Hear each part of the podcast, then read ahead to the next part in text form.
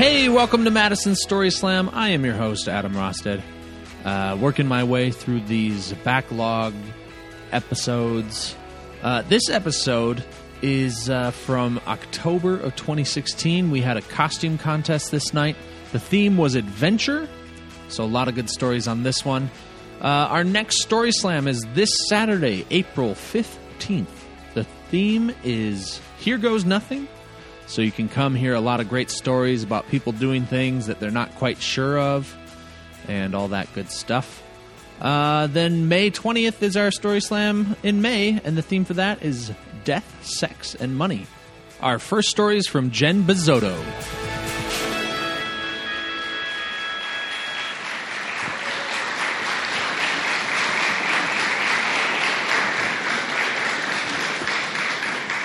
Thank you, Adam. Thanks for hosting this, and thank you for paying out of pocket. I know there are very few things I can pay for out of pocket, so I really appreciate it. Um, but my name is Jen, um, and when I heard the theme for this uh, evening, I knew I had to tell a story because I have a good one.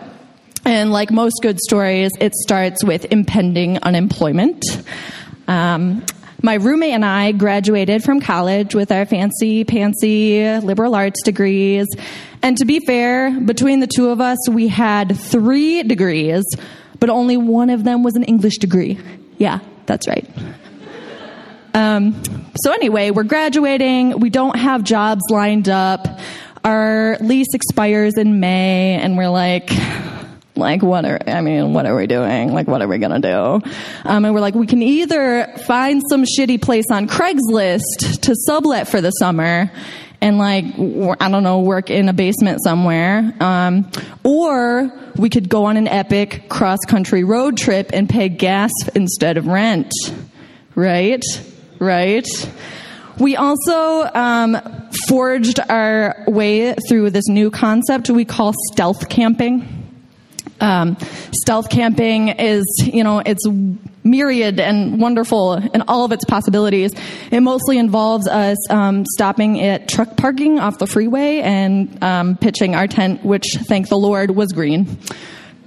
So we, we actually blend in really well. And, you know, sometimes um, people would like be walking their dogs early in the morning um, and they would see us and invariably they would look away like they were doing something wrong. Um, and so we never got busted. Not once. Whole summer of stealth camping. So anyway, our ultimate, we decided our destination as Tacoma, Washington, because that's where my roommate's mother conveniently lived. Um, so we were like, let's do it. Um, and also, um, the center, in addition to unemployment centers around the love of my life. Her name is Emma, and she's a cute little dog that was my roommate's dog. And we were going to pick Emma up in Tacoma and take her back to Michigan with us um, so that they could live together and be unemployed together. Um, because, you know, what's unemployment without a dog along with you? Um, so we pick up Emma in Tacoma as scheduled, and then we had reserved this backcountry permit in Glacier National Park. I don't know if you guys know about how this reservation system goes, but you have to reserve that like months ahead of time. I mean, we were so lucky to reserve this like coveted spot because like the glaciers are melting, so like there's only so much time. It's really sad, I know. Um, that also led to us deciding that it was now or never. And so Emma had to come with us into Glacier National Park. And at first, this sounded like a great idea until we read lots of scary warnings about taking dogs into Glacier. But we were like, literally, what do we have to lose? Like, prison has a roof. Like, I don't know. So Emma, my roommate, and I go to Glacier National Park and we watch this lovely video um, that they make you watch. That's like service dogs permitted. Think you can see where this is going. So we pieced together a lovely vest for the love of my life, Emma. And suddenly my roommate had this anxiety condition where she would seize up and only Emma could know when that was about to happen so that, she, so that my roommate didn't fall off a cliff. Emma was very talented, I know. Um, so day one, we like get the bus to our um, the trailhead where we had to go, um, and we had scheduled a couple nights in the backcountry. And I don't know if you know what backcountry is, but it's like, you know, I like to say that I grew up in the backcountry, but this is like certified backcountry. Um, so. It, it's it's special. So we were we were so excited. We were going to see the glaciers. We had our reservation. We had our service animal. We were good to go. And so everything is going well. Like you know, we're like looking around and we saw a bull moose. It was great. We're like, this is this is fine. Um, and then we encounter a park ranger who was like, "The fuck is that?" Like. I was like, whoa, don't talk about Emma like that. What? Like, we were really upset because he was like, get that dog out of here. And we were like, whoa, did you not watch the video at the beginning? Because in the video, officer, I mean, ranger, I, I saw that they were allowed. So he literally gets out his satellite phone. We're in the certified middle of nowhere and satellites to the station and was like, what, put the video on right now and watch it and tell me if there's a service dog in there. And we stood there for like half an hour while they confirmed that yes, yes, there was a guide dog in the video and we were, we were good to go. And he goes, but tell me you ladies have bear spray. And we're like, well, we saw it in the gift shop and it was $50. So now, and he was like, all right, well, I just I just want the best for you, so here's mine. And we were like, wow, like all right, Emma won him over too. Okay, all right. So then we're climbing up, and it's kind of getting a little bit late. Um, and when it gets dark, you know, you really got to pitch your tent. So we're kind of hustling along, and we're going up these steep switchbacks. Um, and then as soon as you get to the top, that's when like the glacier magic happens. So we're like really excited, and we're like we're in the back country. We smuggled in our dog. Like we're gonna get jobs. This is great. Um, and then we turned a corner, and there was a grizzly bear with two cubs. I don't know if you know about cubs, but mama bears don't don't like Emmas around their cubs. So the grizzly bear charged me. I did not know this at the time, but I hope you all take one thing away tonight, and that is 80% of grizzly bear charges are bluff charges. So she stops right in front of me. And I'm like looking this bear in the eyes. Like, and I look down the cliff and I look at her and I look down the cliff and I look over at my roommate and she has Emma in her arms and turns to me and goes, I shit you not. Help me. because you see, my roommate had the bear spray and Emma. So I look at the bear and I look down the cliff and I look at my roommate and I grab Emma. It's my first instinct, of course. So I have Emma and my roommate has the bear spray like this. And I swear to God, that bear looked at the bear spray and she looked at the bear spray and she was like, nah, fuck that. And she trundled away up the hill. Unfortunately for us, she trundled right where we were going. Um, so we, we were, you know, a little concerned about this. So we, so we sat down and we were shaking there silently um, for like two hours. And we're like, okay, it's getting dark. Like, we got to go. And it suddenly occurred to us that's why people say, hey, bear. I don't know if you guys have heard that. That's like what you're supposed to say. So you don't like startle mother bears when you turn a corner. Anyway, so we're walking along the rest of the trip like, these glaciers are great, but hey, bear, hey, bear, hey, bear. And so we are hay bearing like crazy. And we finally descend into our camp for the night. And we're like, oh my God, I can't believe we're alive. I almost just jumped off a cliff, but Emma's safe. We're safe. Everything's fine. And we get there and it's already dark and it's like a communal campsite. So everybody's gathered around the communal fire and they were like, we heard you guys hay bearing. there aren't any bears around here. And we were like, but at least we had our adventure. Thank you.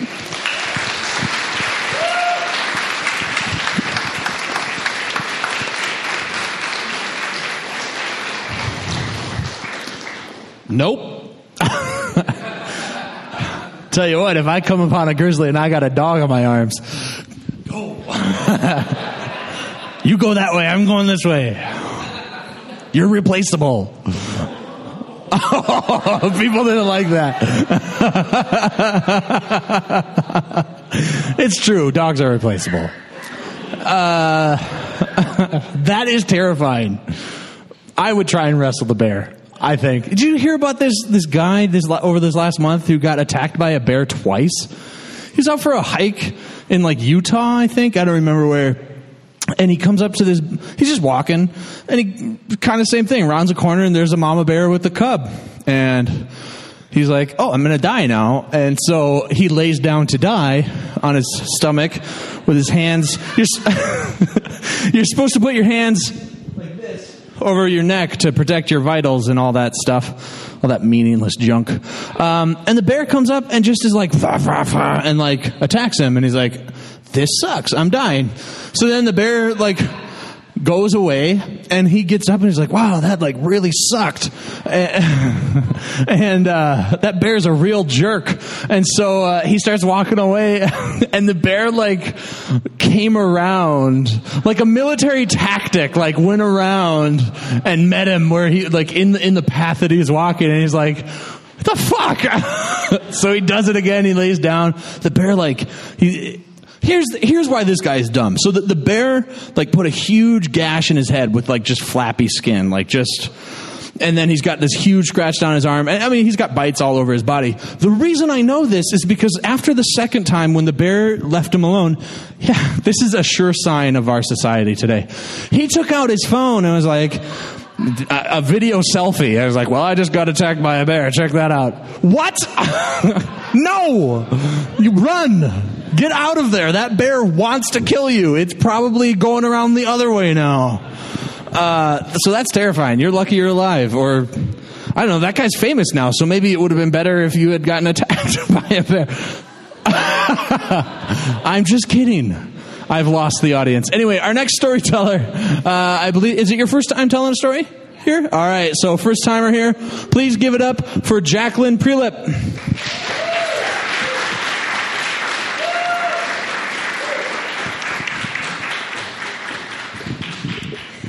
Hey, everybody, I'm Jacqueline Prelip. Um, tonight, I want to tell you about my adventure um, transitioning from male to female. I'm a transgender woman.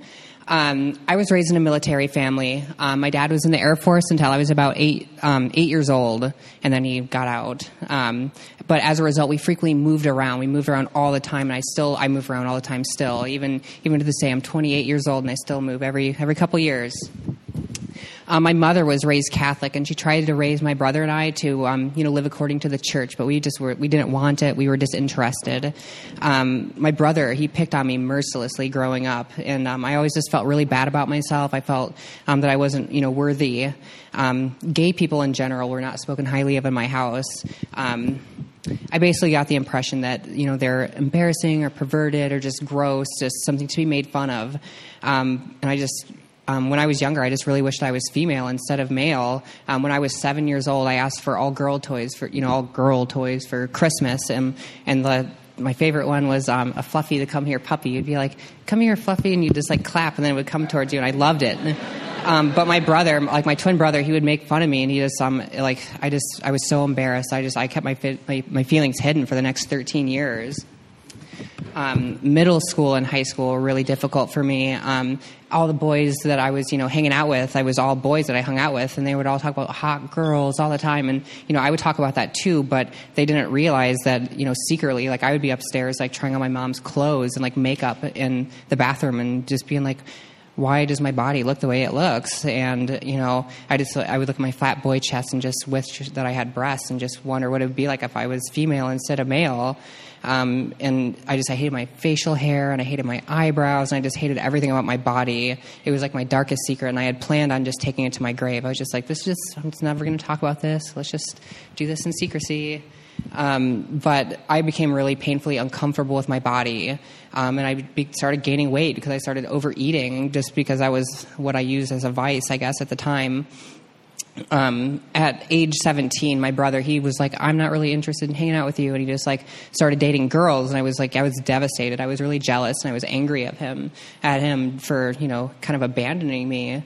Um, but when I was 18, I started losing weight and I started becoming more comfortable with myself. And I started community college. And I was like, hey, you know what? Now I have more independence. I can dress the way I want. I can be the person I want. But it was still in my hometown. And I started dressing more femininely at the time. But my brother and my parents saw me doing it and they were making fun of me. And I just felt really humiliated. So I stopped.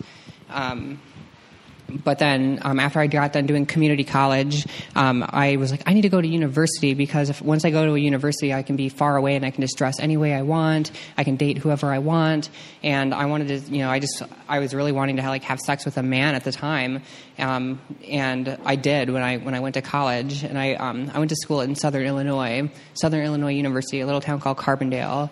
Um, and I, I hooked up with a lot of guys, and it was really great, but they just weren't um, supportive of my gender identity. They would be like, "You're a gay boy. You're not a you're not a girl," and it was just it was just really frustrating for me, and I just felt really really confused. Um, I felt really really guilty about having sex with guys, just you know being raised Catholic and having a twin brother and my dad, and just like the military thing, and just the whole thing. I was really really guilty, so I turned to drugs and alcohol to cope. Um, and I just I didn't care what people thought of me when you know I was intoxicated. So um, I started shaving my legs and I would shave my my armpits and my chest. And I would always I would always wear these like little black cutoff jean shorts when I was younger, and I, I would always cut them shorter and shorter. And the shorter they got, the happier I was until they were basically like little Daisy Dukes, and it was really embarrassing. I remember mowing my parents' yard in these little Daisy Dukes, and my dad was just like, "What is going on?" Yeah. Um, but when I was in Carbondale, I, be, I basically befriended um, like the people that are you know played in punk bands and artists and just other you know queer kids and stuff like that. I'm still friends with them to this day. I'm going down there next weekend. Um, but we we would do like basement shows, like punk shows, and we'd have all night parties. It was awesome. I loved it. Um, but the, in the last six months I was there, I was really um, I started experimenting with like psychedelics, and um, the first trip was alone in my apartment, and that's when everything just kind of like hit me all all at once. I was like I was like this like lifelong anger I've been experiencing. This is gender dysphoria. This is it's me being uncomfortable with my identity and just not nothing's fitting. And I just really wanted to be a girl, and I just hate being a boy, and this is just it. And um, at that time, I, I came out. Um, I was just I was really confused, and I was like, you know what? I need to search for answers. And I was reading the internet, and I bought books by like transgender authors. And like, why do I feel this way? Like, do other people feel this way? I just I, I wasn't really aware of what transgender meant. I just didn't really understand.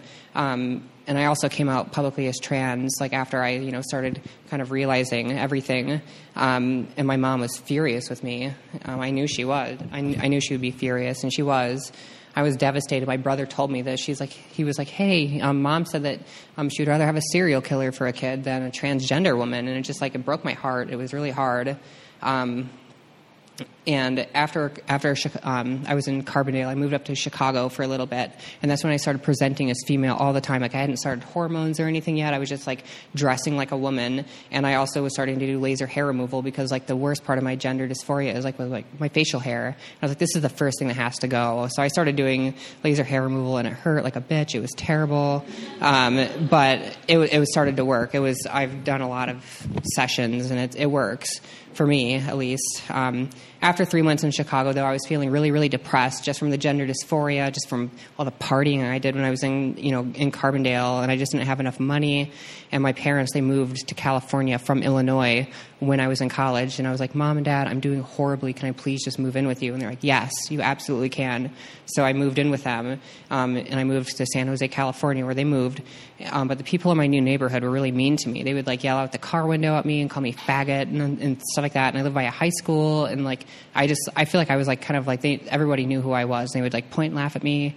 Um, and I just became really afraid of the harassment. So I basically started dressing more like gender neutrally, I would say, instead of femininely, just because I was like, I just can't deal with this right now. I just can't deal with the, you know, getting picked on. Um, and my dad, he ended up getting a job transfer to Madison, Wisconsin. And even though it was super, super beautiful in California, I was just like, I don't care. I, I don't care about the winters. Like, let's move to Madison.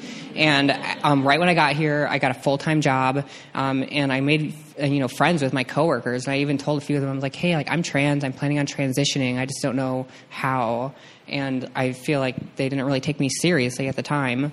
Um, I finished my laser hair removal here in Madison, a place on University Avenue, um, and I ended up saving enough money and I moved out.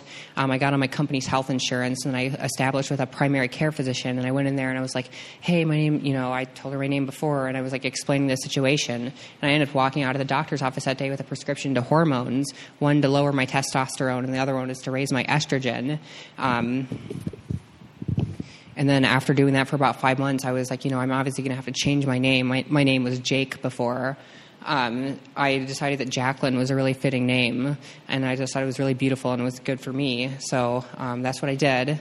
Um, people saw my name change on Facebook, like before I legally changed it, um, and they were like, "Is that what you want to be called?" And I said yes. And then I guess basically my company was like, "Hey, we should just send out a company-wide email to everybody in the whole company informing them of the change." And it was super awkward. It was terrible. But most people have been really accepting. Most people have been fine. But there's also like a handful of people that have basically just been icing me out. They just don't talk. They don't talk to me anymore, and they're just like shitty with me. And um, people get mad when I correct them. When I'm just like, hey, like I'm a she. I'm not a he. Please, like, come on, like like you know how I feel about it, and um, just like if they use my old name, it's like they don't understand that it's embarrassing because especially now in my transition, like some people don't even know I'm trans when I'm inter- interacting with them for the first time, and then if they you know call me something you know from prior, um, they they're outing me, and then it also makes me feel like dysphoric when it happens. Just it's really like it's like hey, just don't do it, and they just don't understand that it's a big deal.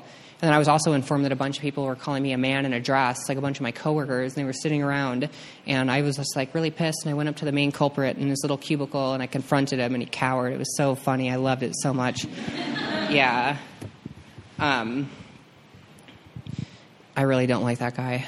Um, last winter, I had a serious talk with my parents because they were really um, hostile and unaccepting of me and my transition. Um, my one strong relationship with my mom, it hit rock bottom, and it just was not the same. I started bawling in the middle of our conversation because I just felt really disrespected. And I feel like ever since that conversation happened, they now like they they respected me. They they started to. They they realized I was like I'm not just joking here. This isn't a joke. Um, and they also asked like, like, "Are you interested in dating men? Like, we don't understand like with, like with your sexuality or whatever." And I'm like, "Well, I mean, yeah, I am." And then it was just like the hardest thing for me to tell my parents, and they're like, "You know what? We'll support you." Um, and it, it, was amazing. Um, but shortly thereafter, my mother was diagnosed with breast cancer. Me and my mom were really, really close, like extremely close up until the transition thing. But within three months, she had to go through surgery and she had to go through like chemotherapy. And she was 50 and she lost all of her hair and she had beautiful hair.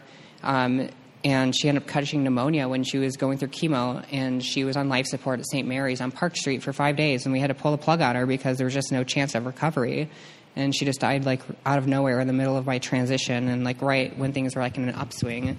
Um, but she did give me a beautiful dress right before she died, and she called me Jacqueline and she hugged me, and yeah, that was like the last time I've seen her, and that was like March, so it was a few months ago, and I miss her, and she was like the biggest support of my life. Um, she was just having a hard time accepting my reality, but she did, and I'm really glad that it happened before she died. Um, but since I've start, since I've started this whole transition, I've had my name and my gender marker like on everything. It says female and it says Jacqueline. Nothing says male. Nothing says my old name. I even had a petition with the state of Florida to get my gender changed on my birth certificate.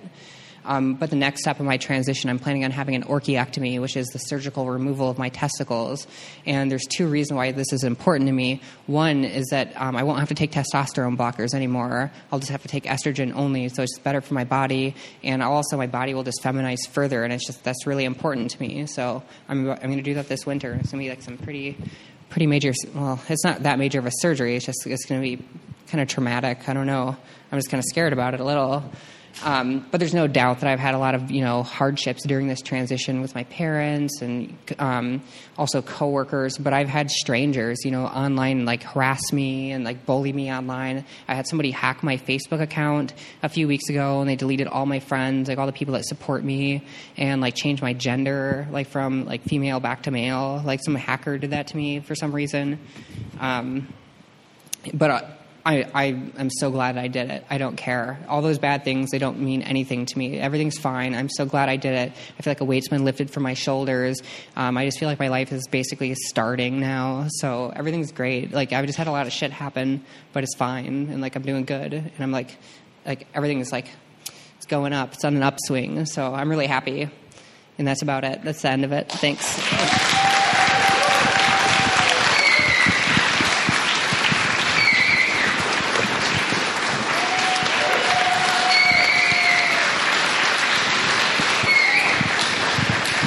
Thanks, Jacqueline.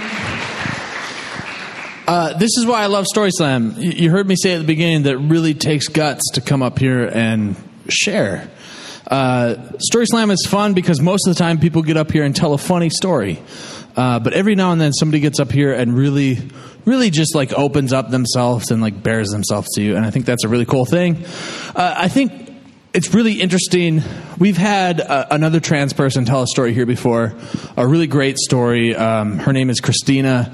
If you want to listen to that, you can go find the podcast uh, for last October. Actually, it's uh, Story Slam Petrified. Um, and uh, what's really interesting is that transitioning is this really public thing, especially if you want to stay living like where you are. I feel like the only way to transition uh, privately as if like you move to a new city and like start from there. Um, and like I would imagine that transitioning, being so public, is difficult. But then to have the guts to come up here in front of all these strangers and talk about it, like I don't know, I have so much respect for that. So thank you so much. I really appreciate it.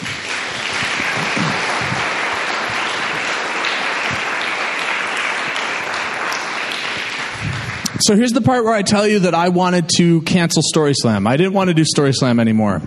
Uh, we so our season goes from September through May, and after May of last year, uh, I just was burnt out. I think I've been doing this for four years, I think, and uh, I was just kind of done. I, I, I, thought we've accomplished what we set out to do. Uh, the moth is in town now, so like there's always going to be somewhere that people can go to tell stories and um, it just this takes a lot out of me. Uh, uh, Saturday night story slam. I come. I get here at five today. My wife and I got here at four thirty. We set it all up. We do everything, uh, and by the end of the night, I'm just so burnt out.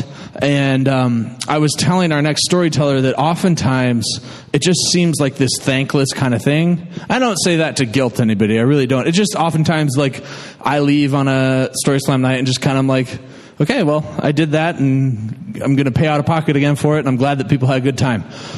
Uh, so at the end of our season last year, I was really just like, all right, I feel good. I'm going to be done. We're not going to do Story Slam anymore. And then I think in June or July, I think June, our, our next storyteller sent me a message really out of the blue. And when was your first Story Slam? Like February or March? Yeah. Uh, his first story slam was March, and he's told the story at every story slam he's been at uh, since then. And uh, so he just sent me a message that just said, "Hey, I, you know, I just really want to encourage you and thank you for doing Story Slam. Um, it's meant a lot to me for a really big reason, um, and I feel like you probably don't get told this a lot, but I just want you to know it it has an impact on people, and it and it means something to people." And then I was like, well, shit, now I got to do story slam. no, that's, uh, that, uh, yeah. That's not how I felt. How I really felt was, great. I get to do story slam. Like, and I was really excited and like reinvigorated and like to know that it like does something for people. This does something for me, but I guess I just fell into this like trap of like thinking like I'm the only one getting something out of this, and and I just thought what I'm getting isn't worth the headache anymore. Um, but so our next storyteller, his name is Bradley Glassell, and uh, he really really impacted me um, with that message and just told me that just made me learn like it is worth the headache because it's not just about me, it's about you guys, it's about our audience, it's about our storytellers. So, please put your hands together for the man who is the reason that Story Slam is still going, Bradley Glassell.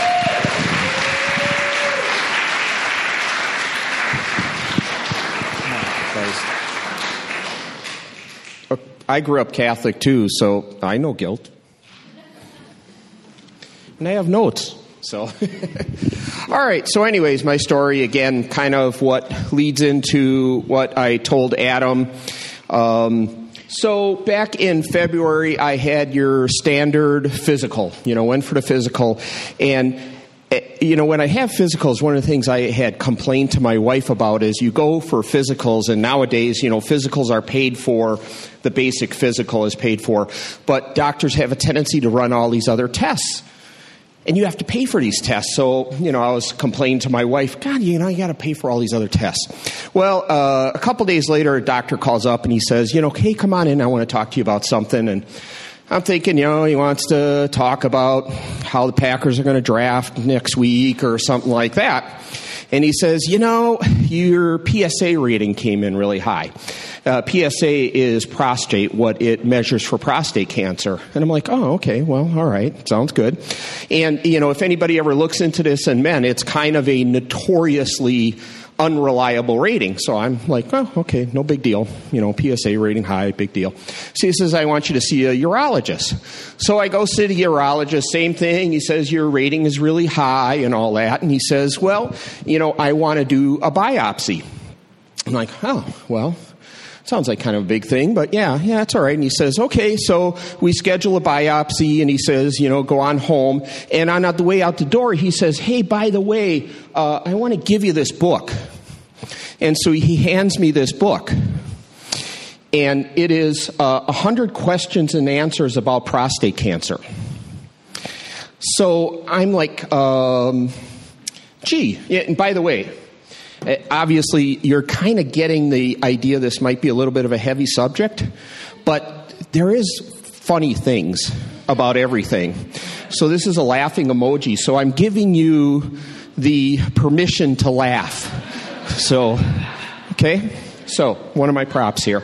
So, I, am like, you know, I get home and I'm talking to my wife, and I said, you know, hey, you know, I met with a doctor and he gave me this this book here, and I'm like, yeah, I don't think doctors just give you a book about cancer unless you know they think something so yeah it goes on and and so I, of course i go back and i have the um, biopsy done all right so for the men in the audience who have been through prostate exams so now i'm on my third appointment and I think you kind of know what I'm leading up to here, and I'm not going to give you the gory details. But at that point, my standard line from there on is I've had enough anal probing without meeting an alien. So, yeah.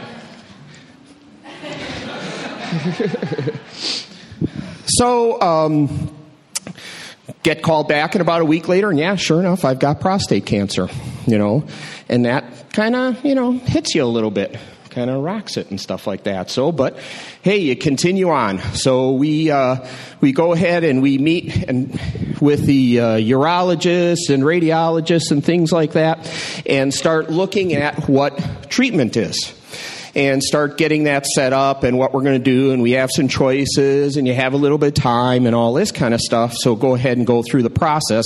Well, the first treatment is uh, hormone therapy. Geez, somebody just actually talked about that a little bit ago. And so, uh, what that does and uh, is cuts off your testosterone. So, and in this case, it has some side effects you know, and I'm not going to tell you all the side effects, but like say one of them is hot flashes.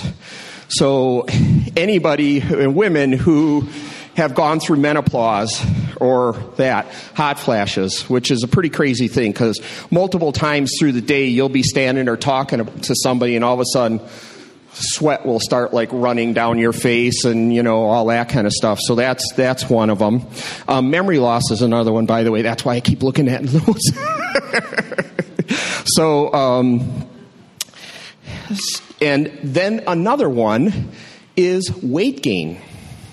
Now, in case you haven't noticed, I'm not at my ideal weight.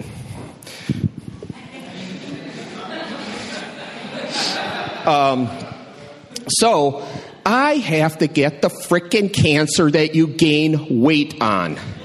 I mean, seriously, you know? So, so yeah, we continue on, continue on. And, and, you know, again, during these times, you know, all these different things come to mind and, and all that. And, uh, you, you kind of search for different things and, and, we have a very eclectic decorated apartment and one of the things we did in our apartment is we painted on a wall chalk paint.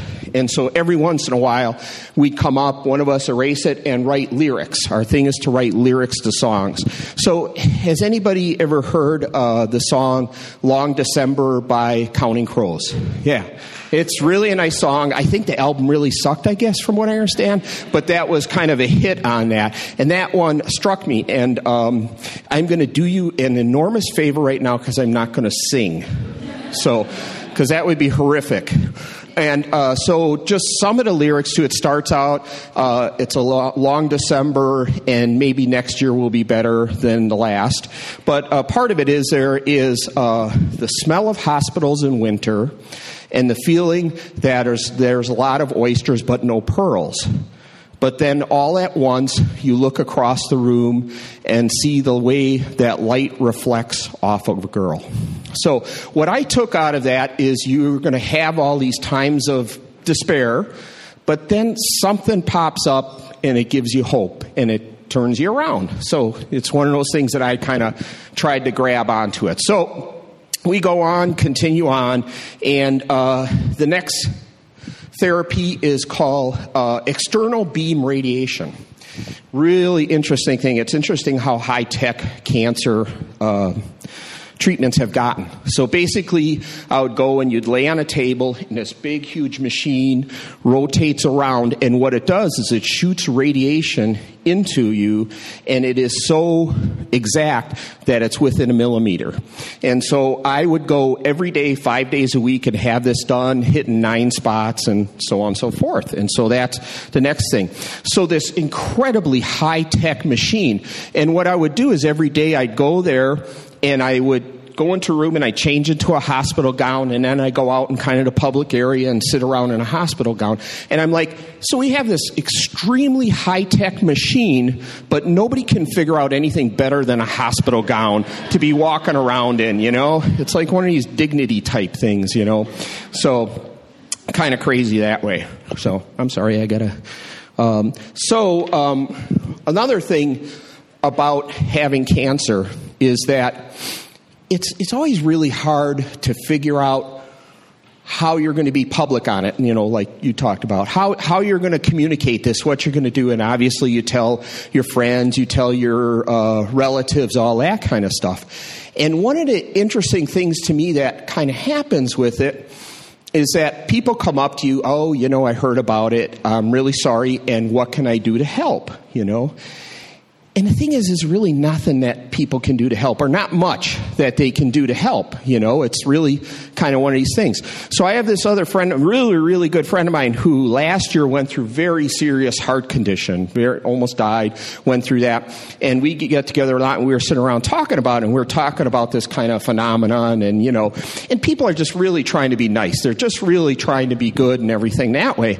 And so we came up with this thing of what I do is, so somebody comes up and they said, you know, sorry and all that, what can I do to help? And you'd say, well, you know, $100 wouldn't hurt. You know? So, but I, I, actually never really did that. So, but I'd like to try it later because you never know; it might stick. Somebody might actually do it. So, so we continue on, and, and the next thing is, uh, oh yeah, yeah. I'm sorry, I'm backing up a little bit, but um, during all of this, uh, my wife and I start binge watching Breaking Bad.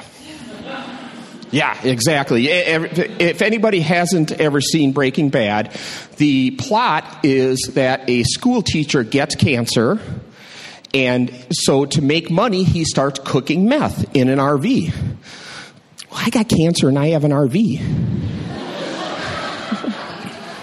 so, well, I decided not to do that, but.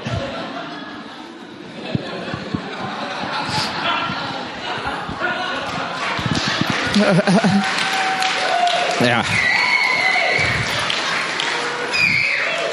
All I want to say is we're not in danger. I am the danger. So you Break, Breaking Bad fans will get that one. So, so um, and, and, the last thing is last Wednesday I had uh, a bone biopsy to see if there's any spread of that. So that's kind of hopefully the last thing. We got to wait about a week or two for that to come back, and so kind of hopeful, and maybe I'll be able to kind of start moving on with this. So uh, as Adam said.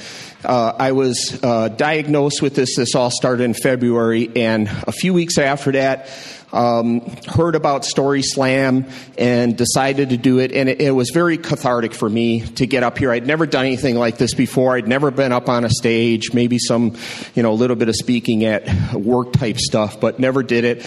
And it's frightening as hell, um, very exhilarating, and, and really a lot of fun for it. So, uh, so like I say, I sent the email to Adam saying, you know, I've been diagnosed with cancer, and, and it was really great for me to do it. So it was really uh, fabulous for me to guilt him into that. But. Uh, I, I, mean, to me, this is really something really, really cool because again, Moth Radio, you know, it's it's a it's more I don't know professional or something like that, and this is so informal and and it's really great for people to have the experience to do it, or really just to be in the audience and listen to it. So it, let's please give Adam a big, big, huge round of applause. So, so yes, so.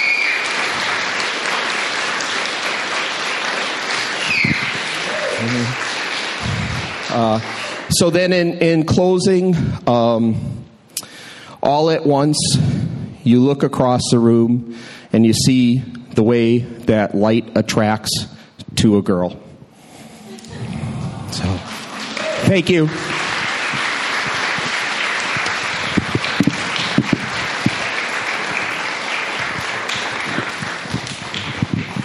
Thanks, Bradley. That means a lot. Uh, I don't have anything else to say. So our next storyteller is Minnie Miskimen.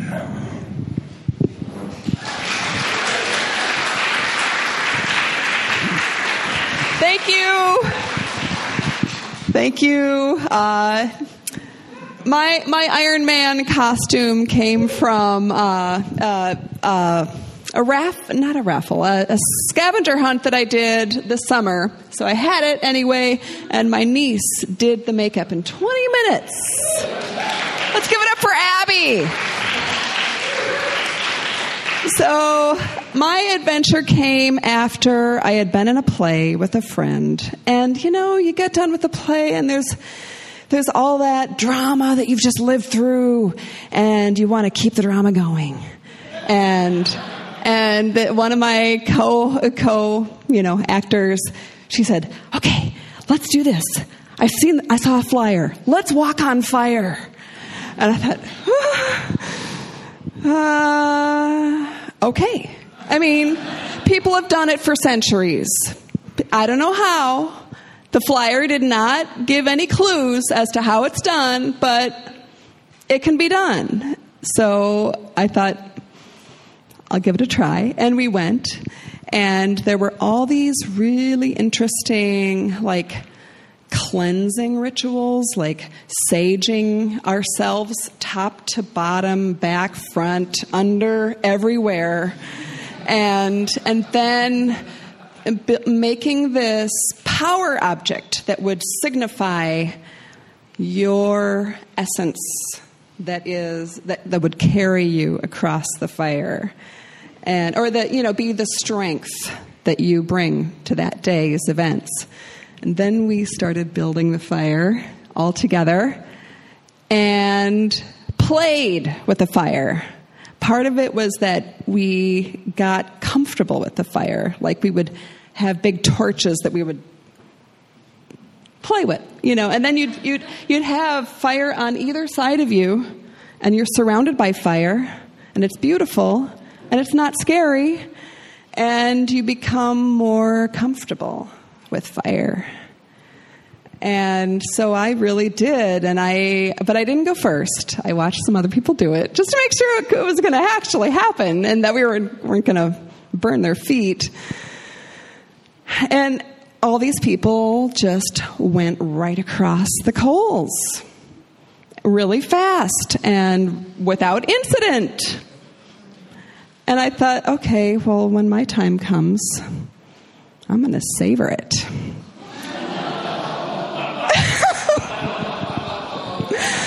so I was walking on the fire and I thought I'm going to be fine because I've got all these I've got calluses. I walked, you know, I walked barefoot all my life in the summertime. And okay, I'm going to take off my shoe because okay, ooh, I've got stubby little toes as you can see.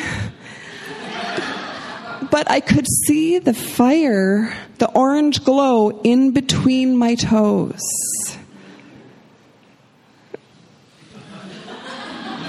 I'd never seen that before, and I want, and I, so I was slowing down, looking at the at the fire between my toes, and thank God I had a really good, you know, whoever this person was who who put this on, she gently reminded me,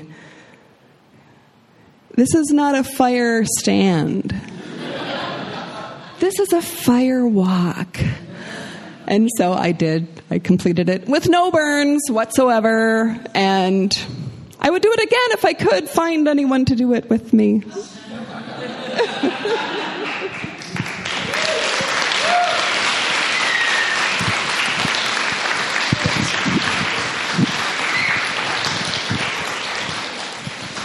I can't, uh, anytime I hear about firewalking, I can't help but think about The Office and Pam.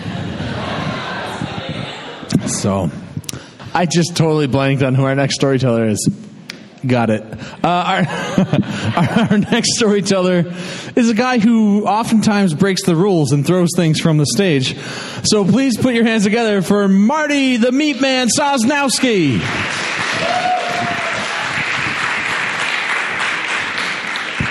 Thanks, Adam. Adam, don't you dare quit doing this. I'm telling you right now. This, you know, this is kind of therapy for us older folks. At least I feel that way. And usually before I start my stories, I come up here and usually give Adam a little bit of credit and I try to get people to support this because we do need this. But tonight, before I start my story, I want to talk a little bit about the people that come to listen.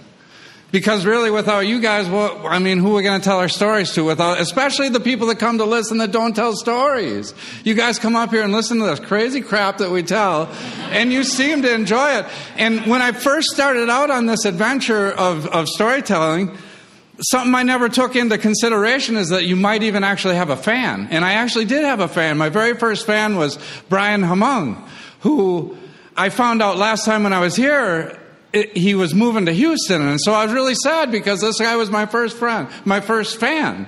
Real fan. He used to come and bring people to see me tell stories. And that was so awesome. I never expected that. So I was driving home last time and I'm going, I'm really sad because he's moving to Houston. He's not going to be here anymore. So I got home and I thought, well, I'll put on some Black Sabbath and smoke some weed.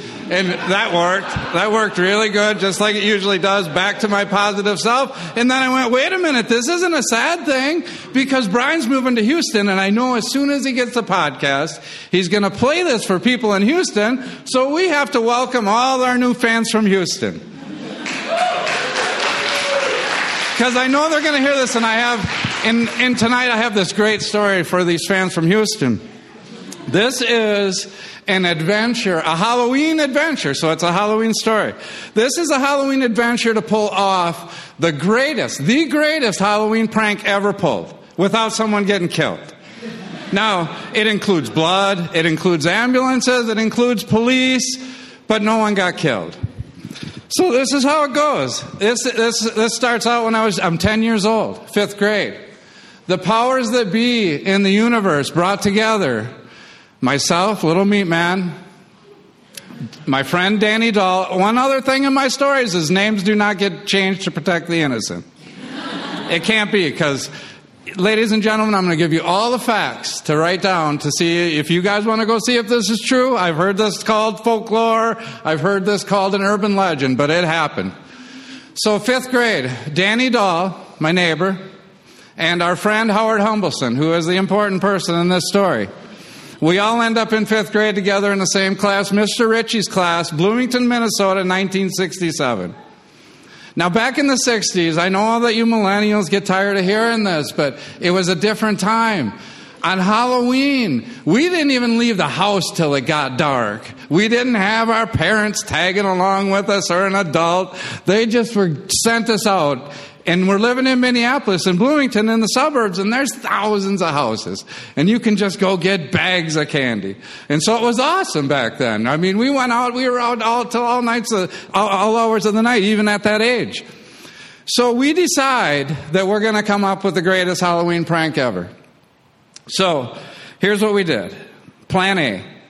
We get my friend Danny, his mom was in retail in fashion and she wore wigs. So she had some mannequins and, and uh, wigs at her house. So we get a mannequin body and some wigs and we make a we make a dummy that looks pretty damn realistic. So what we're going to do is we're going to take this dummy out on the sidewalk and we're going to pretend like we're beating it up and we're going to smash it down and when the kids come by they're going to be really scared. We're 10 years old. Seems like a pretty good plan. We do it. No reaction. The kids just come by and look at it and go, that's pretty stupid. So then plan B. I said, well, I'm going to run home and get a bottle of ketchup and we'll bloody it up. And we'll beat it up and we'll bloody it up and we'll lay down there and that'll really scare them. Plan B, failure. Doesn't work. Some kid comes by with a french fry and goes, it's just ketchup. that doesn't work either. So we're really disappointed. And so this is where my friend, now Howard was one of these kind of kids where you know, they say there's a fine line between genius and insanity. And Howard tended to go a little bit over to the insanity side, but I really think this guy was a genius because I don't know how a 10 year old came up with this idea. But so Howard goes, well, let's take the dummy and put it in the road and we'll let a car run over it and then the kids will really be scared. So, okay, so that sounds like a pretty plausible thing to do at first. So it's a, and this is a road similar to Washington down here. Pretty busy, you know. Speed limit's probably about 35, 40, four lanes across. This is in Minneapolis. So we go, we put the dummy in the road. Not working. Cars see it, you know, they're drive. They're going around it. They're looking at it, going, "Well, this is something," you know, and they're going, "Oh, this isn't working." So Howard notices that in the road, there's a big dip in the road, a little bit down the road across from the park. Down the road we go. We put the dummy on the far lane, in just on the other side of the dip, and then there's no cars coming yet. So one of us got the bright idea of let's steal a bag of candy from a kid. So honest to God, the first kid that walks by, we steal his bag of candy. and we take it and we put it out and we set it right on the chest of this dummy. And then we go hide in the shrubs and we're waiting and here a couple cars come by and that's because they didn't they were in the wrong lane and they went by and pretty soon here comes our victim. And this is 1967 we're truck there's no little honda cars back then. These are all big detroit iron. Station wagons with wood on the side and ladies with big hair smoking cigarettes. Everybody smoked cigarettes then.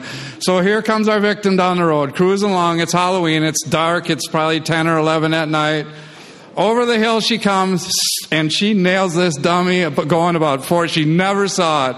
Wham! She and I'm not kidding you. The candy was genius because the candy just went flying. It went everywhere.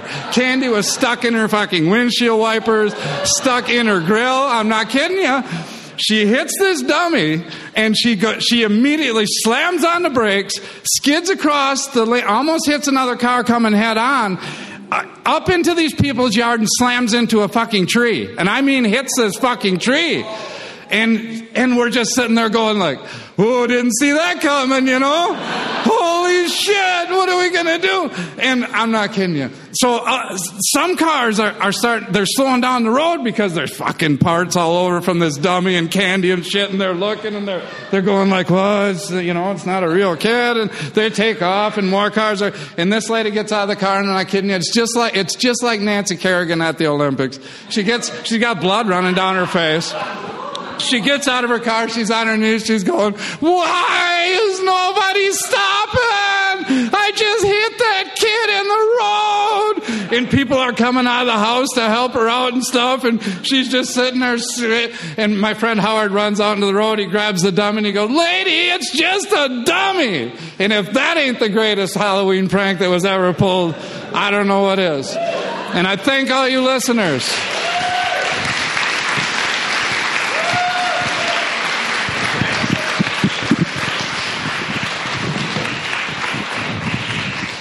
Thanks, Marty. Thank you for not throwing meat from the stage. um, who hasn't done dumb things at Halloween as a child? I uh, I was a good kid, uh, mostly. I was a pastor's kid. I am a pastor's kid, I should say. My dad's not dead yet, and um, he's also not here tonight, so I can say whatever I want. Uh, but I had a neighbor named Ben, and uh, Ben was very hyper. Uh, he he was diagnosed with ADHD, and uh, he liked trouble, and I liked Ben. So, uh, you know, to just math, I liked trouble too. And I'll never forget one time Ben after Halloween convinced me we should smash our pumpkins. Because has anybody had their pumpkins smashed by a ne'er do well? I just said ne'er do well. Uh, well, the year before, somebody had smashed our pumpkins, and then like that year, we were like, we're gonna smash our own pumpkins. We're gonna beat them to it. And I was like, all for it. And I just thought, like, on our own porches. And uh, he said, no, we're not going to do it on our own porches. So we had this neighbor named Jack, and uh, Jack is the most anal retentive man I've ever met about his lawn and his house, and like uh, he mows it like every day. It's just ridiculous. And uh, so we took our pumpkins over to Jack's house, and he had this beautiful Cadillac uh, in his driveway. And we smashed our pumpkins and then wiped the pieces all over his Cadillac, all over his garage, and then we threw the pieces on his roof. Yeah, it's like uh, the finishing touch. and uh, like the the next day, that that was at night, obviously. And growing up, Jack meant the world to me because, I, like, my uh, my brother and sister would go off to school, and I was four or five and not in kindergarten yet.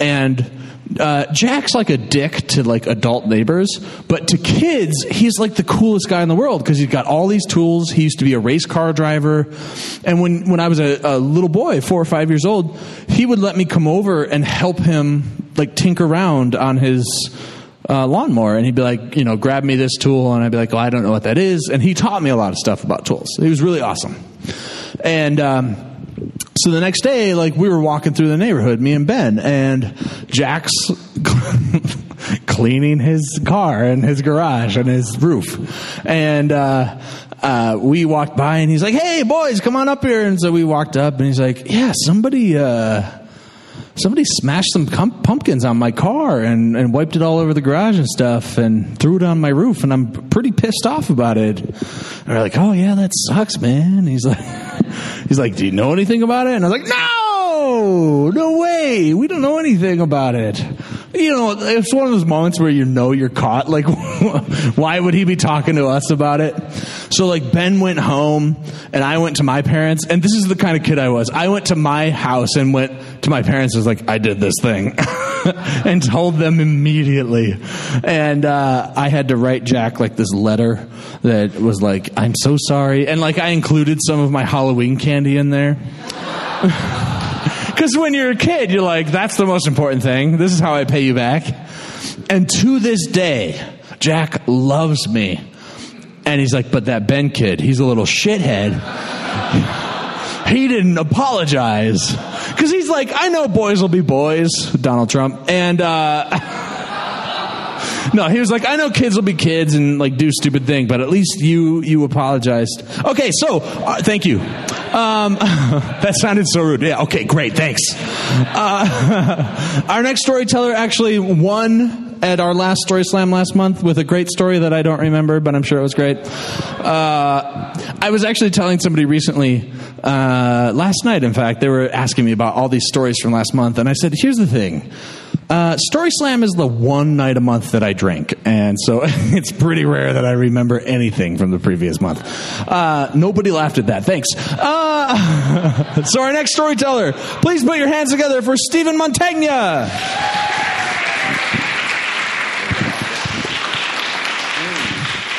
Thank you, thank you, thank you for being here. Good to be back. Uh, um, yeah, so I, I, did the story thing uh, for the first time last time, and it was a gas. So it's really great to be back. Sophomore, sophomore effort though. So now the pressure's on. Um, uh, if you were here last time, I, I, explained that I'm an actor. I did my Master of Fine Arts here at the UW, and there was sort of the story as to why I arrived at that point in my life to do that. Uh, I want to talk tonight about sort of what happened after some of my adventures as an actor. One in particular, uh, I got the MFA not to be an actor. You don't need a degree to be an actor. Most people don't don't do that. I got it because I wanted to teach, right? Um, and let's just get this out of the way. Madison is a great city. But nobody moves to Madison, Wisconsin to launch an acting career. Okay? It just does not happen. Despite this, Madison's got a great active theater community, story community, right? Uh, and as an actor, every once in a while, you do get an opportunity to do professional work, which is to say, you get the luxury of getting paid to do the thing you love, which is a great privilege. I've had this a few times in my life. Uh, right out of grad school, the, those of you who remember when the Madison Repertory Theater was still around, got a few chances to, to work with them. But the really interesting times, if you're mostly a stage actor, is when you get to play TV and movie star, right? One such occasion uh, occurred to me. I want to take you back to the spring of 1997. If you remember back then, there were only four main television networks. This is before Hulu, before YouTube, right? Before Netflix. Yeah, we had cable and they were starting to do their own shows, but it really was those big four. And the, the flagship of those four, as far as I'm concerned, was the Fox television network. And the, the biggest show Fox had was Cops. Now, Cops was a, a live action, right, documentary style show. Uh, but it was their biggest hit. And as with many networks, when you get a big hit, you try to recreate it. So they recreated it with real stories of the Highway Patrol. This was documentary, but they distinguished themselves by having live action sequences that they shot.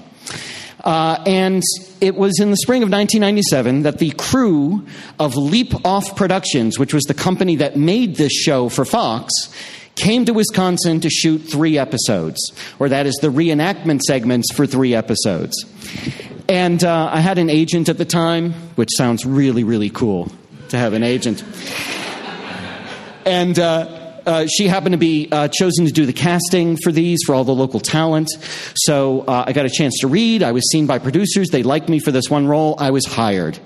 Woohoo! Now, this is where I just need to paint in for you. And I'm trying not to be, uh, uh, I don't want to, to be offensive to anyone. Just when I'm generally in a room, large room of people like this, uh, I'll wager that most of you have never actually been in a movie or a TV show. So for a lot of people, finding out, you know, what it's like behind the scenes can be sometimes a new thing. And, and a lot of people go into this with the preconception that, you know, anything they see on TV, wow, you know, that, that's, that's glam, that's glitter, that's glitz, you know? You must have been paid a lot. We hear all the stories of movie stars, right, that get paid hundreds of thousands, if not millions of dollars to do this type of thing. Uh, and, and, you know, the sets and the crews, you know, all sorts of creative people come together to make a show happen, to make special effects, to do makeup, to do costume, to do lighting, all of this stuff. Leap Off Productions made their segments by sending four people around the country by plane, uh, just flying coach like you or I, with a bunch of suitcases. They had some equipment, and everything else they needed they would get on site, including hiring talent, getting locations, etc. This is where the adventure of being an actor met with the reality of it's not always glamorous, right? My first warning sign should have been that I got a call prior to uh, the production date, and uh, it was uh, one of the production assistants that wanted to talk to me about costume. and what I could bring to costume myself. Now, the role I was playing was the bad guy. I was this little punk kid, teenager, who steals a gun, steals a car, and leads the police on a bit of a chase. Okay? All real stories. These all real happened, right? Really happened. Um, and so it, it, was just by luck at the time I was dating a, a woman who was a few years younger than me, which meant she was hipper than me. She was also a little taller than me, but magically I fit into a pair of really tie dye and cut up jeans that she had and her Lollapalooza t shirt. So it was so adorned with uh, hair down to my shoulders, which I used to be able to do. Those were the days. Uh, that I arrived in Wausau on this April afternoon to shoot this segment. Warning sign number two. So I needed to, at one point in the segment, uh, I had a gun, right? So I went to the production assistant when I signed in and, you know, was like, well, by the way, I, supposedly I have a weapon. Is there a weapon I, I need to use? Because, you know, if you have a prop as an actor, you want to get your hands on that. You want to hold it, feel it, get used to it so you can get comfortable with it so that you're not fumbling with it when you're in front of the camera in front of an audience. Again, Hollywood production, there would have been a master of arms on site would have been probably a fake gun painted to look like a real gun. In this case, it didn't have to be fired, so it didn't need to have blanks or anything like that. But the production assistant was like, oh, yeah, yeah, come with me. Now, on set, we had about six Wisconsin State patrolmen two of these guys were the guys that were in the segment because they actually used the real police officers in their reenactments. The other guys were there because, hey, this is fun and kind of funny to see so and so and so and so be actors for the day. And also to provide, you know, the actual, you know, sort of police procedure, like accuracy for how things are carried out, uh, and for security. Production assistant walks me over to a cop, says, "Hey, so and so, yeah, he needs a gun." Cop says, Okay. Walks over to his patrol car, takes his Glock 9mm pistol out of his holster, pulls the clip, empties the clip one bullet at a time, clears the chamber, puts the clip back in, and hands it to me. I am now holding a, a police issue firearm. The fact that I've just watched him clear it does not make me feel any safer about this. Okay? So we shot the, the, the first segment uh, at a house, which was just a house they had, you know, rented for the day or, you know, paid the people, hey, how'd you like to be on TV? Or at least your house will be on TV. Here, you know, and, and they use it as a movie set. Our second setup was up, uh, uh, up the road a bit on a stretch of Wisconsin Highway in Wausau. And this was the, uh, the chase scene. Now, again, if this were a Hollywood production, and you saw a car, and it might have been the most beat up looking car because the character isn't rich, doesn't drive a really nice car. If it's Denzel Washington in there, right, who they're paying hundreds of thousands, if not millions of dollars, it may look like a piece of crap, but you can bet that it's been gone over by a mechanic. Its brakes are in full working order, engine works, everything, all the safety, right?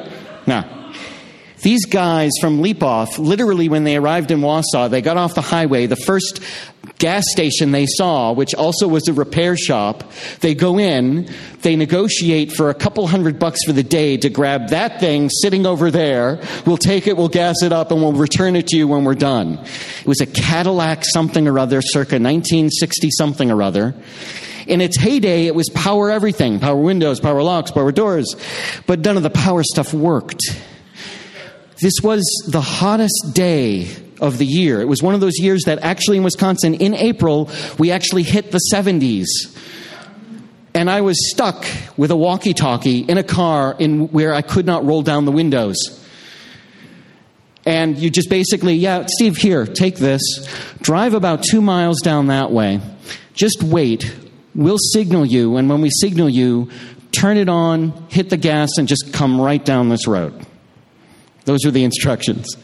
Now, if you've ever been on a movie set, the, the old adage is hurry up and wait. You spend a lot of time just waiting for the next shot to be set up. While I was there waiting down in, the, in this hot box of a car, they're up on the other end of the highway shooting other angles, shooting footage of the police officers. at one point I got so panicky I started like you know like thinking that the locks were were fixed closed. It was like getting you know closed in like a little rat in a box. Any rate, I can't complain because the end all be all of this is a couple things. One, I got to see myself on TV and I got to play movie actor for a day. But best of all, I got to drive down a Wisconsin highway doing 75 miles an hour with a state patrolman behind me with their lights and sirens blaring, and I did not have to stop.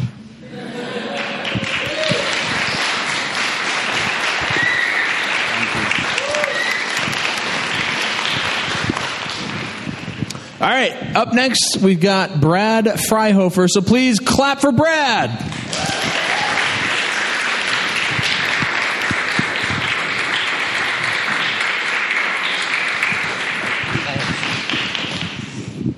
Okay. Uh, well, I'll start my story. I grew up in Baraboo, Wisconsin, which is, yeah, some of y'all know, just south of Wisconsin. Dells, not too far from Madison.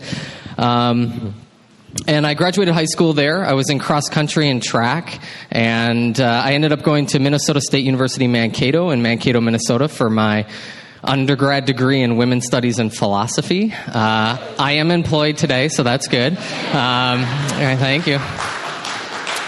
Um, but running, running was always a thing in my life. Uh, I always loved to, to just, many people just don't love to just run, but it was always a thing for me.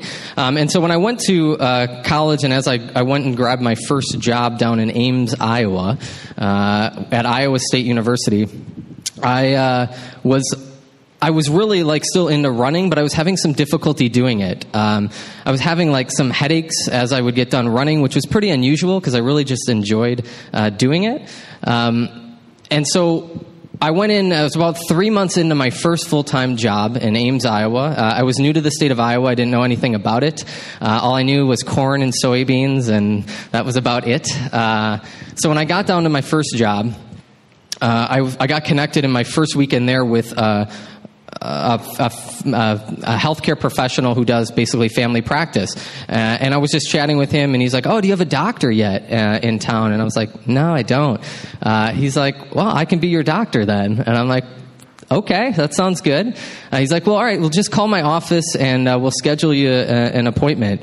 Um, and so I did. I called the, the nurse that next week and I set up a, a, a, physical with him, and we were going through the physical process, and everything's checking out. I'm at that time I'm 23 years old. Uh, I'm in a really great shape. I'm feeling pretty good, uh, other than these kind of migraines that have been bothering me.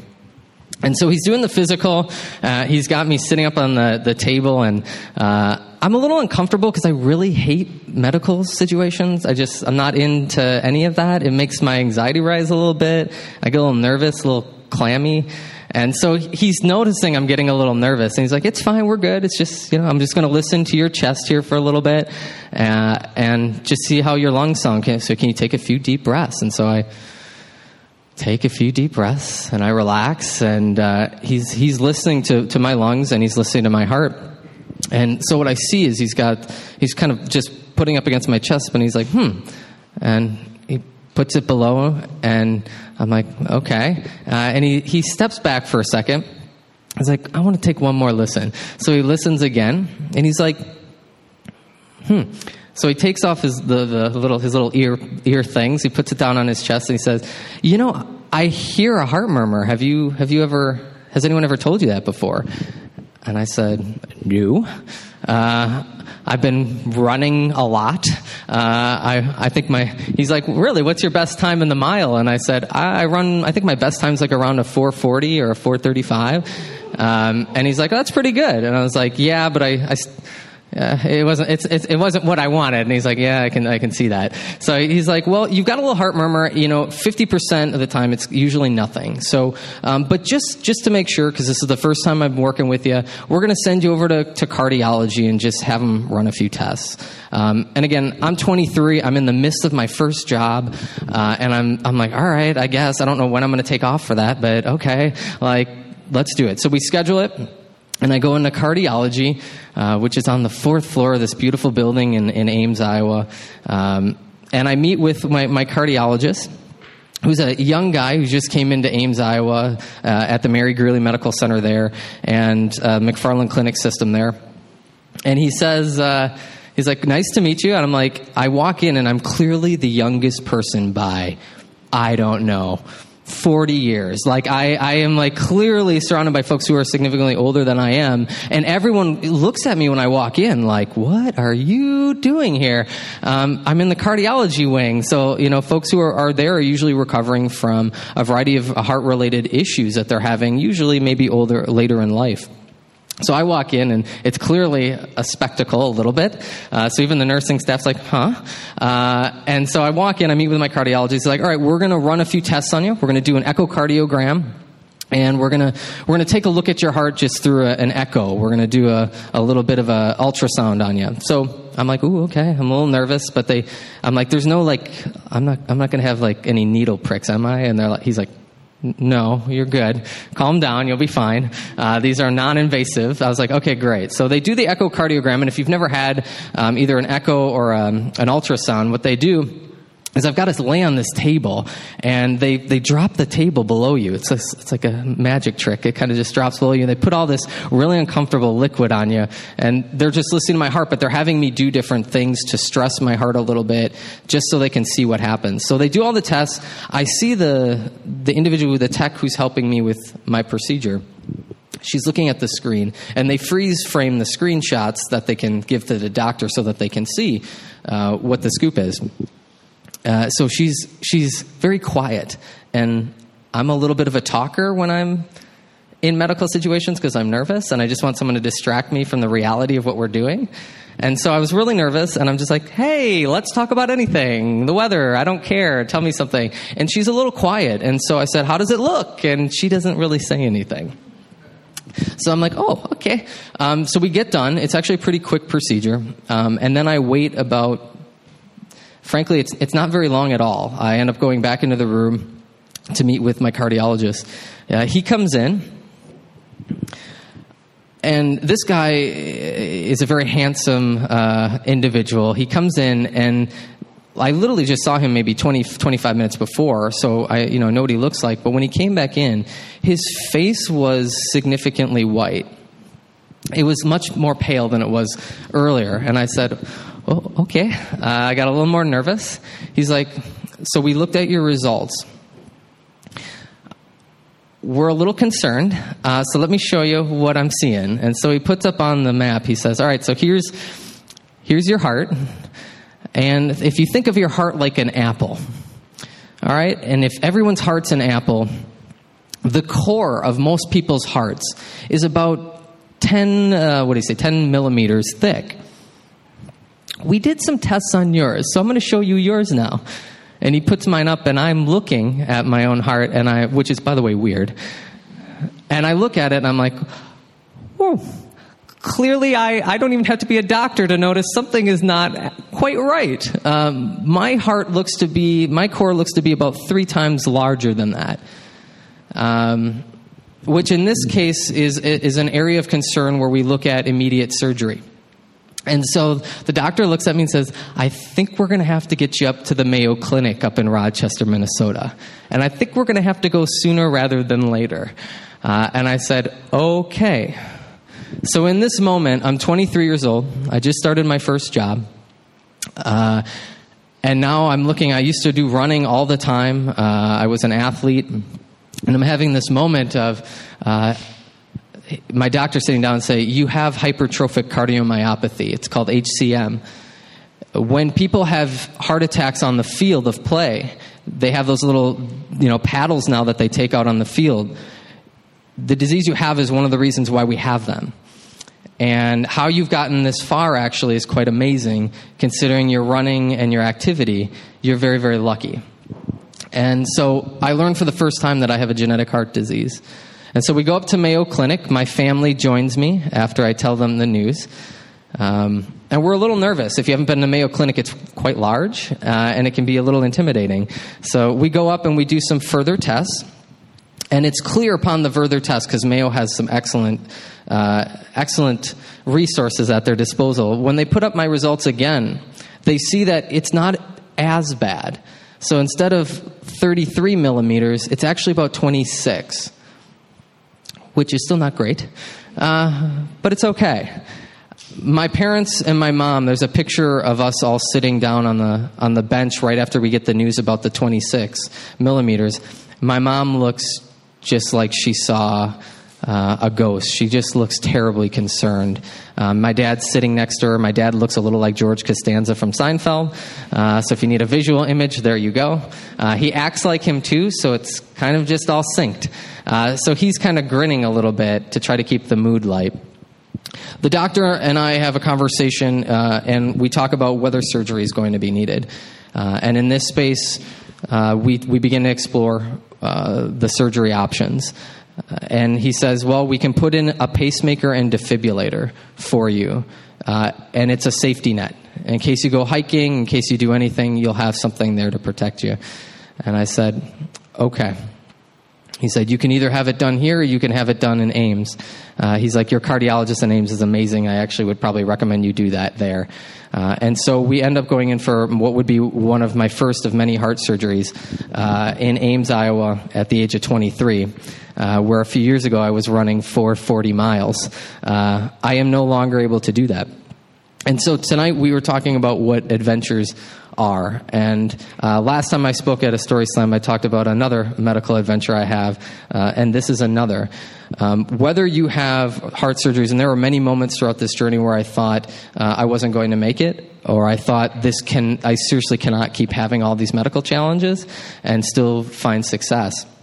And it was really this year, uh, after about eight years now, I've had my pacemaker and defibrillator, something most people never acknowledge or notice on my body as I navigate the world. That um, survival and going on adventures are not always chosen, but if your perspective and you look at life uh, in a really optimistic way, if you look at it and say, well, every challenge or adventure um, can really sometimes have some positive outcomes, it can slow you down, but it can also give you a new purpose in life. That's exactly what mine did. And so um, I think this journey, although it's been difficult and challenging, uh, has had some beautiful outcomes. Uh, I was able to reconnect with the love of my life uh, and start a new chapter, uh, regardless of my medical challenges, to take a new step forward. Thanks.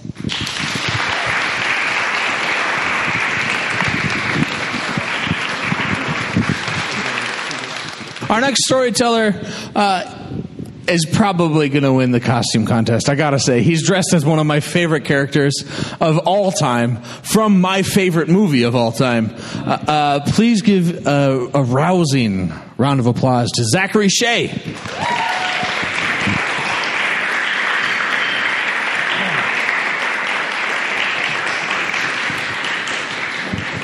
I feel bad now that I didn't bring up the plant because I need two hands. there is a plant. Uh, actually, before I tell this one, just because it's sort of been sort of, I feel like Adam appreciation has been a theme of the night. And I'll plug the CD for you in here. It, it just has, it's sort of a, a prologue to why I picked this story to tell, and I'm not for people who've heard me tell these stories, I'm not. I, I, connect with people with humor. I don't really do the, and then this thing happened to me and it changed my life just because I'm bad at talking about those kinds of things. Uh, but about a year ago, it'll be a year come November 1st, I moved here to Madison. And I didn't know anyone. I didn't even know Madison was a place. And because I signed that little paper, I moved here because I was recruited by a company who will go unnamed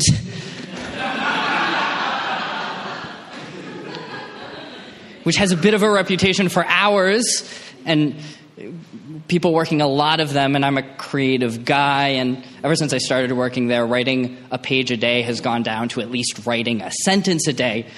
Um, so getting to come here and be creative once a month really does mean a lot. It's incredible and i met a lot of great people who i now meet with once a week and we write stories, and we were going on an adventure actually once, and we put the best of CDN. Uh, and one of the people in this group, uh, she's not here tonight, but she usually is, her name is Mel, uh, is listening with us. And she turns to the rest of the people in the car and she goes, Adam really likes poop stories. there are a lot of stories on the CD about poop. So, armed with that knowledge, I can say, I think, with a bit of confidence, that this story is dedicated to that love of poop stories. Uh, I was in the Boy Scouts. Surprise. Um, I'm a dork. It makes sense. I kept the Eagle Scout card in my wallet for a long time. Uh, and part of the reason I stayed with the Boy Scouts for as long as I did is because they have this thing, uh, this sort of concept uh, of high adventure. Uh, which is not exclusive to the Boy Scouts. Uh, there are also venture crews, which are a bit different. They go till 21. Uh, boys and girls are welcome to join, and uh, also Girl Scout groups can technically go on these high adventure trips too. They're sort of extreme camping, longer trips to the outskirts of wherever, uh, and you can't do them until you're 14. So I stuck with Boy Scouts till at least I was 14, so I could sign up to do one. And because it's a big effort, we all had to get together and we decided we were going to go on a canoeing trip to Alaska. And it was absolutely beautiful and stunning, and I can't recommend that state enough. We flew up uh, to Fairbanks, and we get there, and before we start the trip, we have to drive out another 150 miles. In the middle of nowhere, there are signs saying, you know, next gas station, 80, 90, 100 miles. Um, so we have to sit down before we go on that trip and figure out the rules. And the guy's telling us all these things. He's he uh, clearly loves when us people from civilization come up to Alaska because he's like, just take your watch and throw it out. That sun ain't going down and you ain't gonna know what time it is.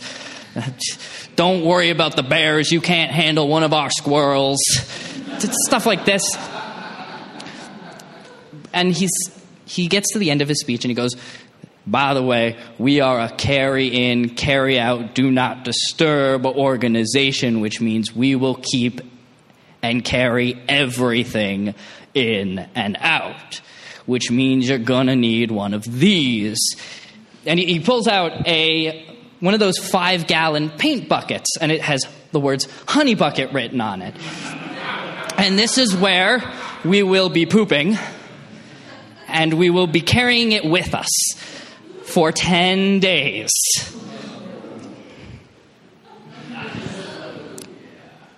So, the very first day, my father, by the way, who is on this trip, is a genius. He's like, he volunteers first to carry the honey bucket because he knows.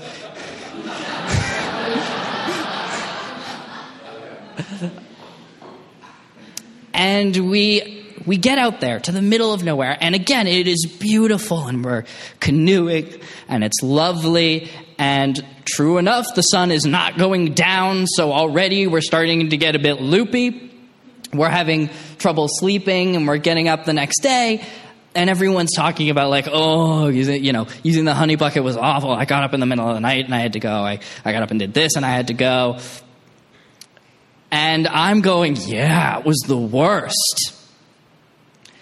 I had decided that I was not going to poop this week. Confidently decided. I was like, I can do that.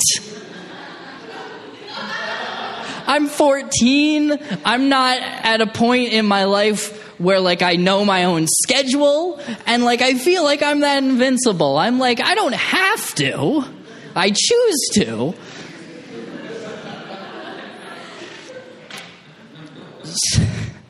So, first day goes fine. I am 14, you know. I can I can manage that. And the second day, I start to notice something. My dad, again, is a genius, notices it a little before me, and he speaks up. And he goes, What's going on? Yesterday the food was great, now it's shit. Because we're eating these terrible freeze dried meals.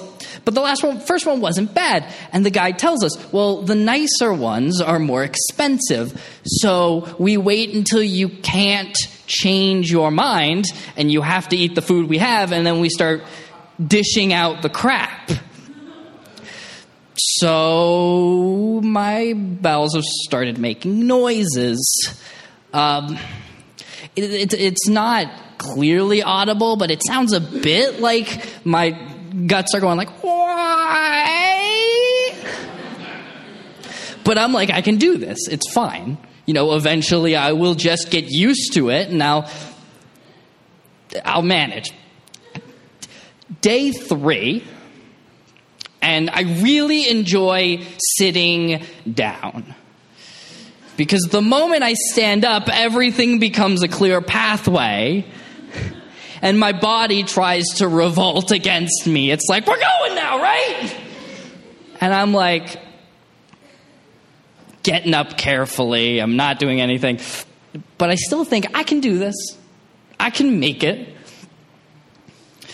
Day four, like other things are starting to get a little weird. Like, I, we have to eat everything too. That's the other thing. I can't just like eat less because we have to carry everything and carry everything out. So, and obviously because one bucket is getting heavier, the other one has to get lighter. Like, so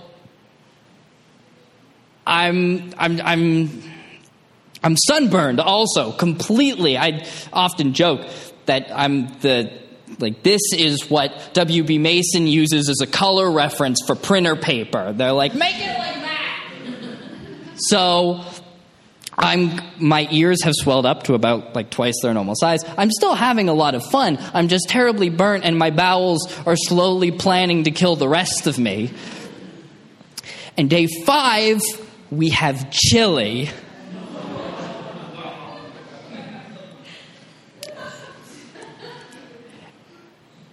So everyone goes, and I am still holding it. And because everyone has gone because of Chili Day, on day six, our guide gets up and says, The honey bucket is full. We have to clean it out. So they clean it out, and I see my chance. And the moment he says, all right, it's clean. Who wants to put it away? My hand shoots up, but my dad, like a bastard, has already taken it. And I am just like waiting for him to be done because he's using it. I know he's using it because he's a bastard like that. And it had just rained, so there's Alaska is beautiful. And there's this beautiful, stunning rainbow going down to where my dad has taken the honey bucket. Like God is like, do it!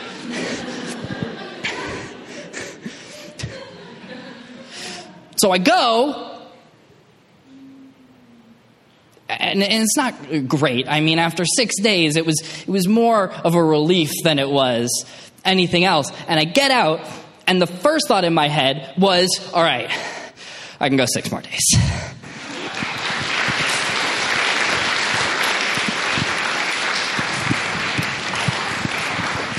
Thanks, Zachary. Uh, our next storyteller is one of the youngest storytellers we've ever had at Madison Story Slam. She's 14. Her name is Avery. Please clap for Avery Thompson. Thank you. This is very scary for me. I love performing. Being judged is terrifying. I should know I'm a high schooler. Uh, but so this is a story. This is more of a disaster than an adventure. Um, I every summer I go to a church camp, and over the course of it's like a week, and over the course of the week we play a bunch of games, we go swimming, we listen to sermons and stuff, and it's very fun. I get to hang out with my friends.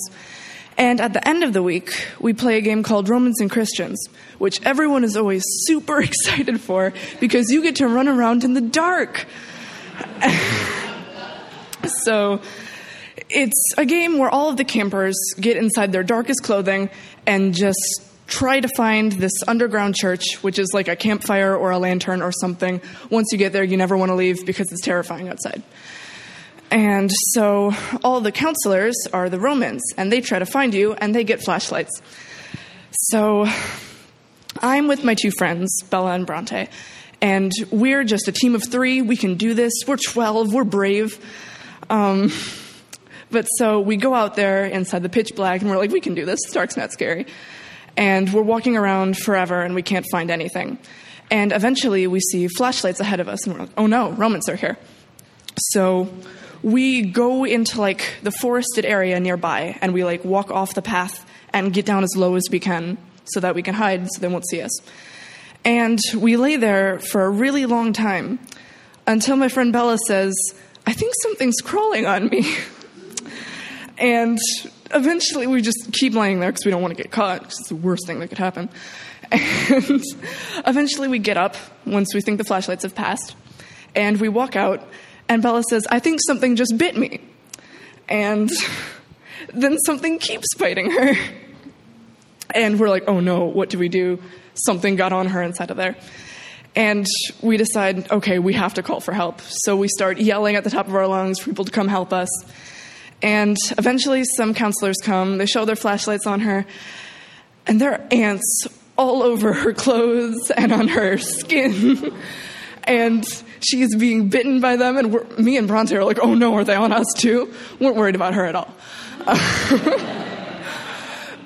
so we're all freaking out, and we start rushing back to our cabin so that we can change clothes. Hopefully, we have more dark clothes because we're not giving up. We're going to find that church. we change out of our clothes, and it's already super late by that point, but we can still make it. And we get on the path again, and someone has told us where the church is. And we're like, okay, we can do this. And we're walking down the path, we're so very close, and we see flashlights again. We're like, we're not going back into the forest. So Bella, a genius that she is, decides, let's just lay down on the ground in the middle of the path. and we're supposed to be mud or something, I don't know. As soon as they see us, they understand that we're people. And we get up and we have to go with them, and we're going to go to jail. And the way that you can escape going to jail is if you talk to the people who captured you and try to use what you learned in the sermons to convert them to Christianity and stuff. and so everyone is very tired, and I'm the only one who has the guts to talk to them. And I'm trying my very best, but I'm so tired, and I was barely paying attention to the sermon, sorry. But, um, and then Bella says, to try to help out as best she can, genius she is, and she says, You know all those bad things we do? Well, Jesus helps us with those. and the people catch us just say, Do you guys just want to go? And we're like, Thank you. so we get out of there, we make it to the church, and we're sitting down, and there's a lantern, and I'm not leaving anytime soon. And I just think to myself, now I have a great story to tell, and I hope with all of my heart that this never happens again. Thank you very much.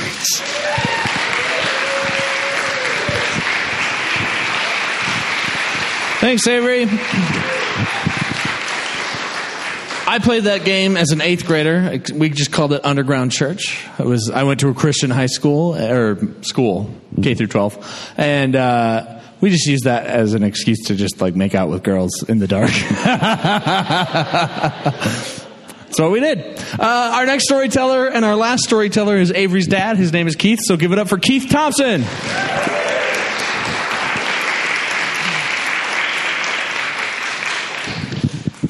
Thank you very much. Uh, like Adam, I grew up in a household that had one good friend who was the seriously bad influence. This was the guy who would, you would stay at his house. He would wake up in the morning and say, "What do you say we just make pipe bombs and blow up mailboxes?" And you're like nine, and you're thinking, "Well, no. How about we just find fireworks and shoot at your sister?" So he had um, amazing ideas, but the energy was always in the wrong direction. My job in this relationship was to be the person they could rely on, to be the person who could, at the right moment, scream the words, Run, you idiots, run now! That was my only task. I was staying with him. This was the end of the 1980s. For whatever reason, he was a huge fan of George Michael and the band Wham. I don't know if we have any Wham or George Michael fans. But he had the haircut. He had the aviator sunglasses. He had the leather BSA jacket with the jeans with the rip in the knee, the whole bit. And when he showed up at 8 a.m. dressed in full George Michael regalia, you knew something was going to happen. And so you asked, What's going on? And he smiles and says, I got a plan. We're going to a concert tonight. George Michael is playing at the Palace at Auburn Hills outside of Detroit. We're going. And I'm like, okay, it's a sold out show. I've heard about it on the radio. I have no interest in George Michael whatsoever, but I see your costume. I see you're committed. I'm with you. What's happening? He goes, here's how it's going to go down. At 6 p.m. tonight in Detroit, in Greektown, a monkey is going to appear. If we find this monkey and give this monkey a banana, we're going to get two tickets. So here's what we're going to do we're going to get a group of people, we're going to get bananas, we're going to get a car, we're going to find Detroit because we've never been to Detroit. We're going to find Greektown. We're going to find this monkey. We're going to give him as many bananas as we can. We're going to get a bunch of tickets. We're going to sell them to my sister, sell them to my friends. We're going to make a profit. It's going to be an amazing thing. And I'm thinking to myself, dude, you had me at monkey. Okay? I am in. I don't care what this takes. This is adventure. This is something that the guy who usually has to be the person who says, run, you idiots, run, gets to now be a part of.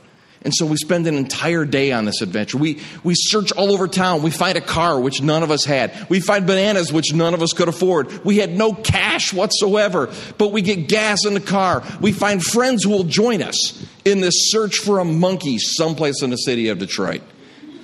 We make it through traffic. We get downtown. We make our way through, and then we see a crowd of people. We throw the car in park. We jump out, and sure enough, there is a freaking monkey what we had forgotten, the group of us, is that George Michael at the time, with his big hit album, had a song called, strangely enough, Monkey.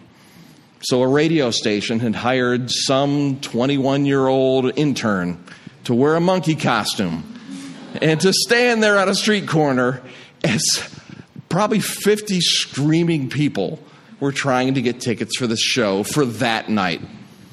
And this kid in this monkey costume, for the first time in his life, had all the power in the world. He waved his hands in the air and he would look around and maybe I'll pick that person and maybe that one. We're in the back of this crowd. We've got our bananas. Everyone's jumping up and down with their bananas and they can't get his attention. We got to get to the front. We got to get away in there. And my buddy looks at me and says, Do you believe in me? Yes, I do, sir. I'm in. And he cups his hands, and I cup my hands, and he says to the smallest guy in our group, Step up, put your hands in, put a banana in your hands. We're going to throw you over the crowd of people. When you fly past the monkey, toss him your banana so we get a couple tickets. And he said, Solid. So we grip our hands, we lift them up. We throw as far as 18 year olds can throw another 18 year old. And what we learned in that moment is that humans are not that aerodynamic. that a crowd of people who really wants to get tickets isn't going to move. And when an 18 year old lands on top of them, you will see an entire column of human beings fall directly in front of you. Now, the one positive that happened at this moment as all of humanity dropped in front of us was that the monkey, for one brief moment, turned his head and looked at us. There was an open column of people on the ground and a monkey staring at us. And without thinking, I took my banana and I threw it, thinking he'll catch it. And then we'll have two free tickets to go see George Michael tonight. And this 21 year old did not expect to see a banana hurled at him, and it bounced off his chest. And my buddy, the bad influence, threw three more bananas as fast as he could that just bounced off this kid. And now everyone in this 50 person group thinks to themselves, maybe we should just throw the bananas. And they all start pelting this poor intern. And he screams, ah, at the top of his lungs. And then he screams, police. And it's at that moment I realize I'm in Detroit, downtown, surrounded by police officers in different locations, all of them wondering why a riot is beginning involving a monkey and a bunch of bananas. And I look at my friend, this person who I've given faith to for the first time in many years, and I say, What on earth do we do? And he just looked at me and said, Run, you idiots, run. And that's my story.